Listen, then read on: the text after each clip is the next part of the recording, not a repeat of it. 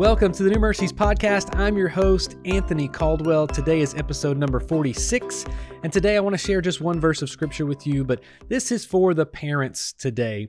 I know the end of school year is happening and everybody's schedule is crazy with different awards days and field days and end of school year parties and all kinds of extracurricular things, dances and proms, and all of those activities that happen post school and summer is right in front of us. And so I want to encourage you today with some wisdom from the Proverbs. Proverbs 22, verse number 6 says this If you've been to a parenting conference or if you've heard a pastor talk about parenting a child, you've heard this verse. The verse says, Train up a child in the way he should go. Even when he is old, he will not depart from it.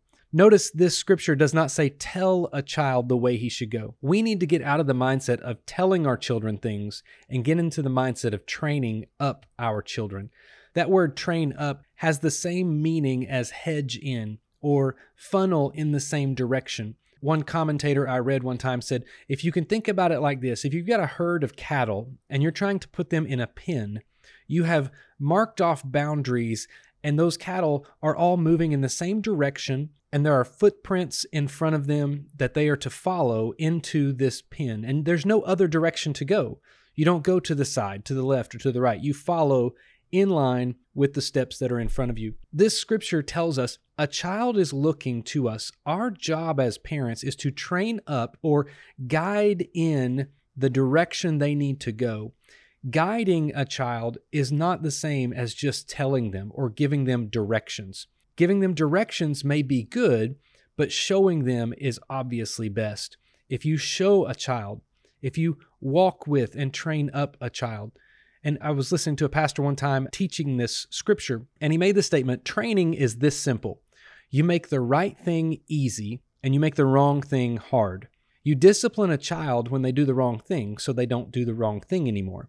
If they do the right thing, you reward that. Now, you don't bribe. There's a difference in bribing and rewarding, right? If you bribe a child, if you say, do this right thing and I'll give you a dollar, well, the kid's doing the thing to get the dollar. It's a selfish ambition of the child. You're rewarding then their selfish behavior. If you reward that child when they do the right thing, they get rewarded for it and they feel celebrated, they feel honored. And what happens is that puts in their brain, this is the right thing to do. And I've also heard it's never too late for good training. Good training starts right now and it's worth it. Kids benefit from good training even if it's late. Maybe you've got teenagers and you say, Well, Anthony, I can't go back in time and train my kids again. Well, that's okay. Start right now. Start today. Kids will benefit from good training, no matter when it is. The more consistent and the longer you can train, the better it will be.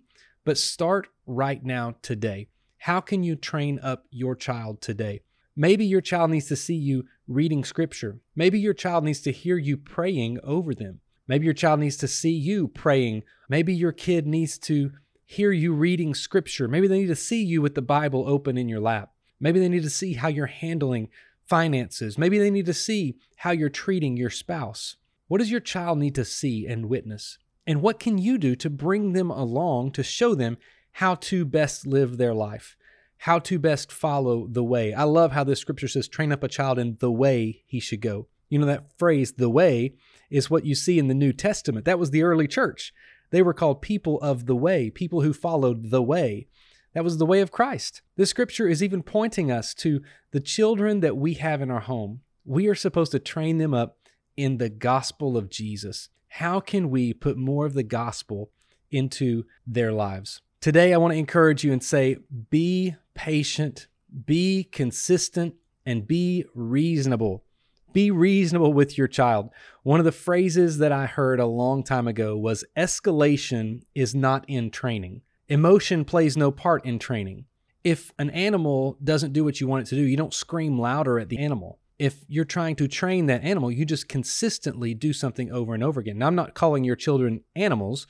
I know they can act like animals sometimes, but our children need to see consistency. They need to know every time I do the wrong thing, something difficult happens to me. And every time I do the right thing, there's celebration in our home, there's thankfulness in our home, and there's gratitude in our home. So today, I encourage you train up your children in the way they should go. And the Bible says if you are consistent in that, Even when he's old, he won't depart and run away from it. And that's not saying there are not exceptions to that rule, but I encourage you, parents, pray for your children. Pray for them like everything is up to God, but serve them like everything is up to you. So, in your guidance as a parent, serve to the very best of your ability. You're raising them up, but pray because everything ultimately is up to God, and He's the one that they need to fall in love with. He's the one that they need to attach their heart to and abide in Him. So, parents, I encourage you as we look into this summer, train up your children. Find a way to connect them to the gospel of Jesus in a deeper, more meaningful way. And I know, I know, I know you will be greatly rewarded for it.